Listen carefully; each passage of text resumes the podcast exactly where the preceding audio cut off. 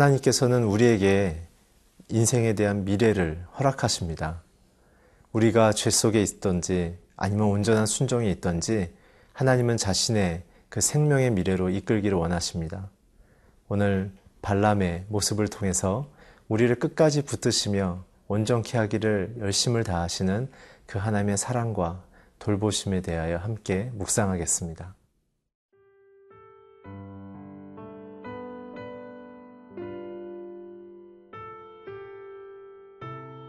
민숙이 24장 12절에서 25절 말씀입니다.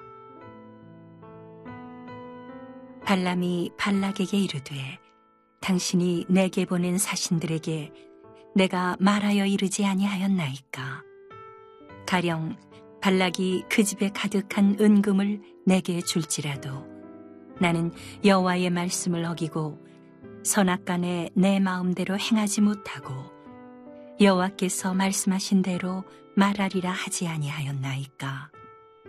이제 나는 내 백성에게로 돌아가거니와 들으소서. 내가 이 백성이 후일에 당신의 백성에게 어떻게 할지를 당신에게 말하리이다 하고 예언하여 이르기를 부올의 아들 발람이 말하며 눈을 감았던 자가 말하며 하나님의 말씀을 듣는 자가 말하며 지극히 높으신 자의 지식을 아는 자 전능자의 환상을 보는 자 엎드려서 눈을 뜬 자가 말하기를 내가 그를 보아도 이때의 일이 아니며 내가 그를 바라보아도 가까운 일이 아니로다. 한 별이 야곱에게서 나오며 한 규가 이스라엘에게서 일어나서 모압을 이쪽에서 저쪽까지 쳐서 무찌르고 또 셋의 자식들을 다 멸하리로다. 그의 원수 에돔은 그들의 유산이 되며 그의 원수 세일도 그들의 유산이 되고 그와 동시에 이스라엘은 용감히 행동하리로다. 주권자가 야곱에게서 나서 남은 자들을 그 성읍에서 멸절하리로다 하고 또 아말렉을 바라보며 예언하여 이르기를 아말렉은 민족들의 으뜸이나 그의 종말은 멸망에 이르리로다 하고 또 겐 족속을 바라보며 예언하여 이르기를 내 거처가 견고하고 내 보금자리는 바위에 있도다. 그러나 가인이 쇠약하리니 나중에는 아수르의 포로가 되리로다 하고 또 예언하여 이르기를 슬프다.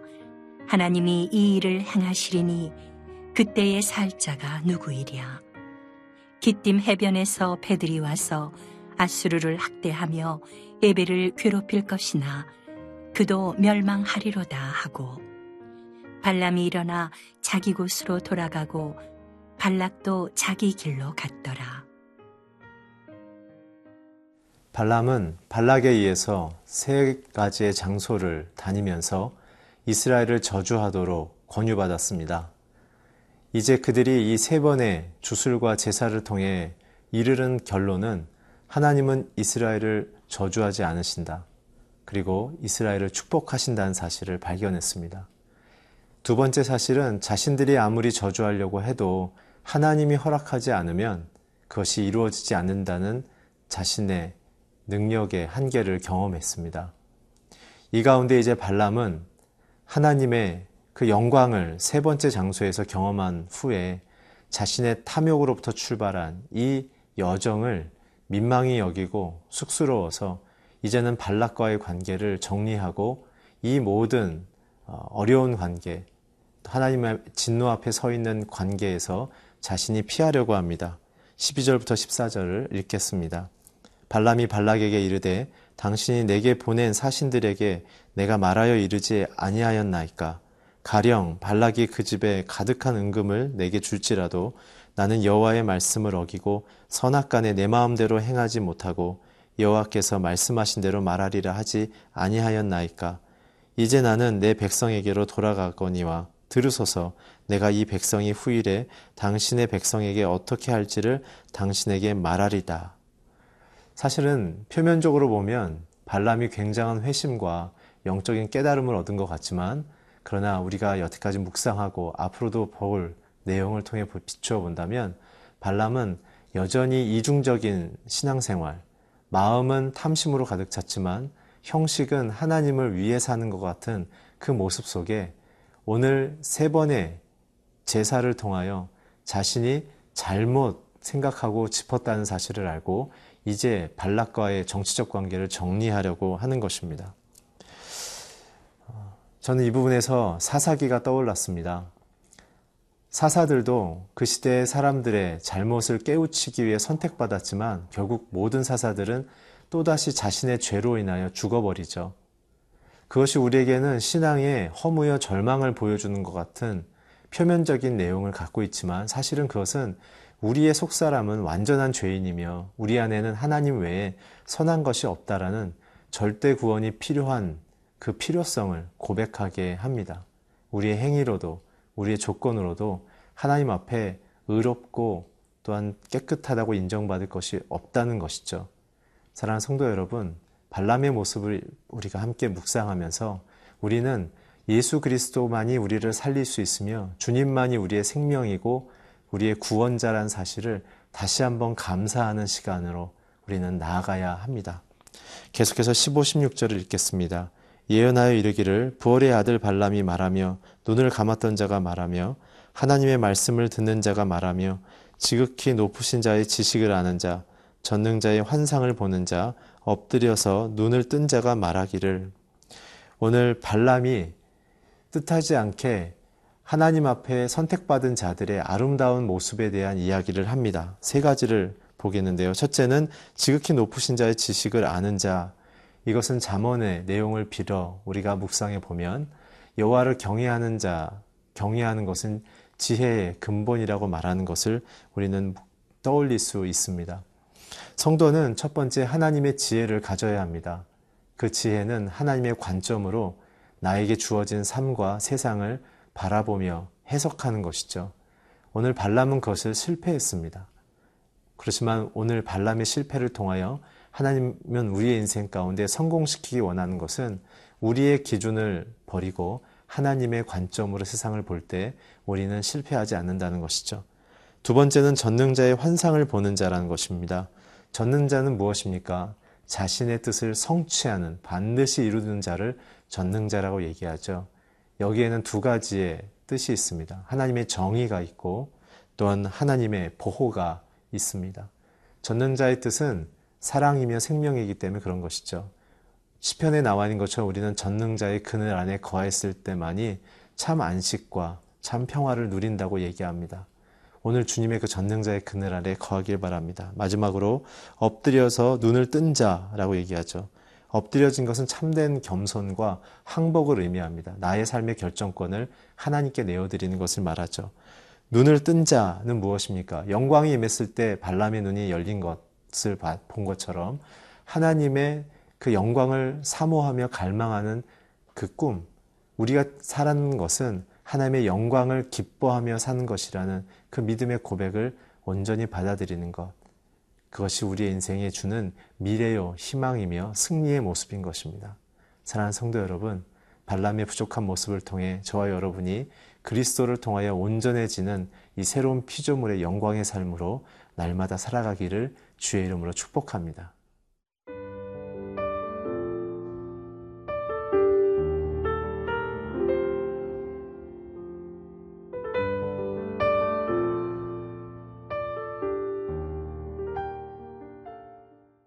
17절을 함께 읽겠습니다. 내가 그를 보아도 이때의 일이 아니며 내가 그를 바라보아도 가까운 일이 아니로다. 한 별이 야곱에게서 나오며 한 규가 이스라엘에게서 일어나서 모압을 이쪽에서 저쪽까지 쳐서 무찌르고 또 셋의 자식들을 다 멸하리로다. 우리는 앞부분에서 발람에 대한 하나님의 그 뜻을 함께 묵상했고요. 17절부터 오늘 본문 마지막인 25절까지는 이제 발락에 대한 하나님의 미래에 대한 이야기가 나옵니다. 그 핵심은 무엇이냐면 하나님을 대적하려고 했던 자, 그 대적을 회개하지 않으면 그대로 자신이 멸망하게 될 것이다. 라는 말, 말입니다. 오늘 하나님은 죄인들을 부르시며 죄인들을 회복하기 원하십니다. 그러나 그 핵심은 회개에 있습니다.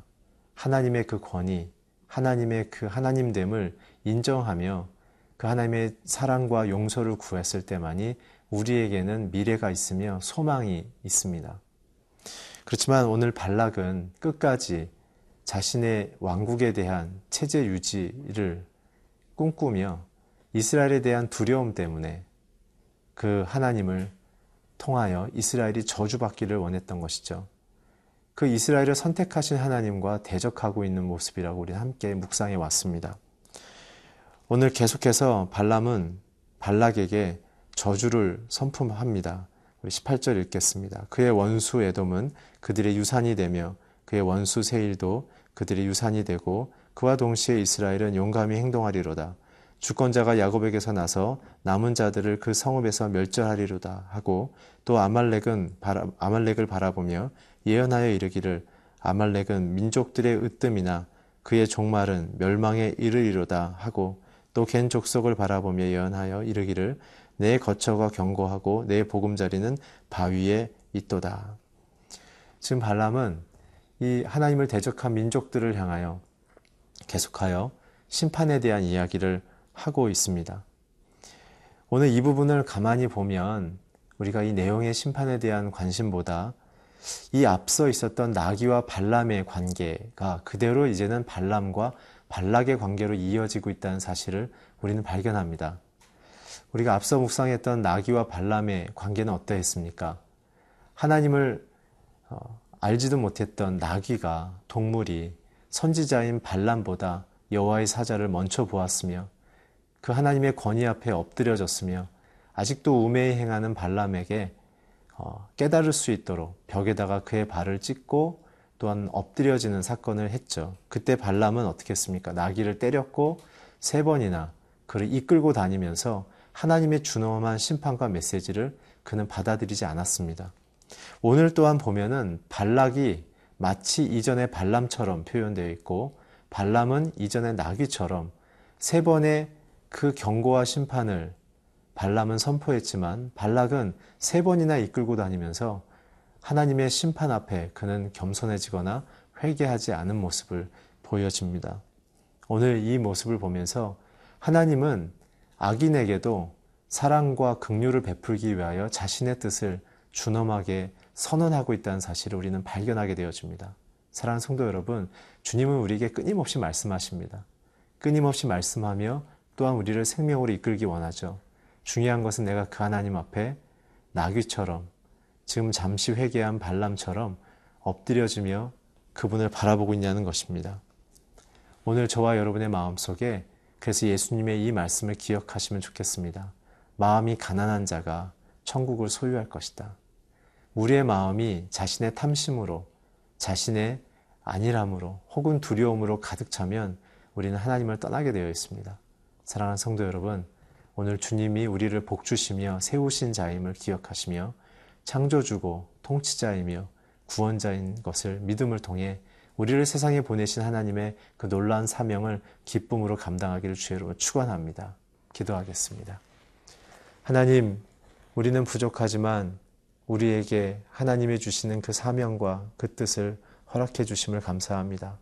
오늘 주님의 그 이름만을 붙들며 세상 가운데 주의 이름만을 전하게 하여 주시옵소서 예수 그리스도의 이름으로 기도했습니다. 아멘.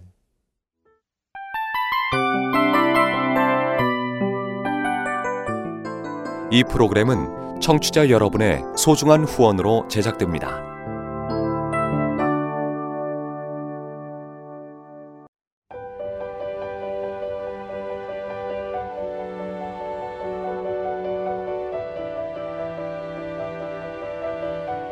세상에는 수많은 교회들이 있지만 더 깊이 있는 말씀 강해를 찾기 위해 크기로만 교회를 선정하지 않습니다. 보다 좋은 영적 콘텐츠를 더 많이 나누기 위해 방송비를 받지 않습니다.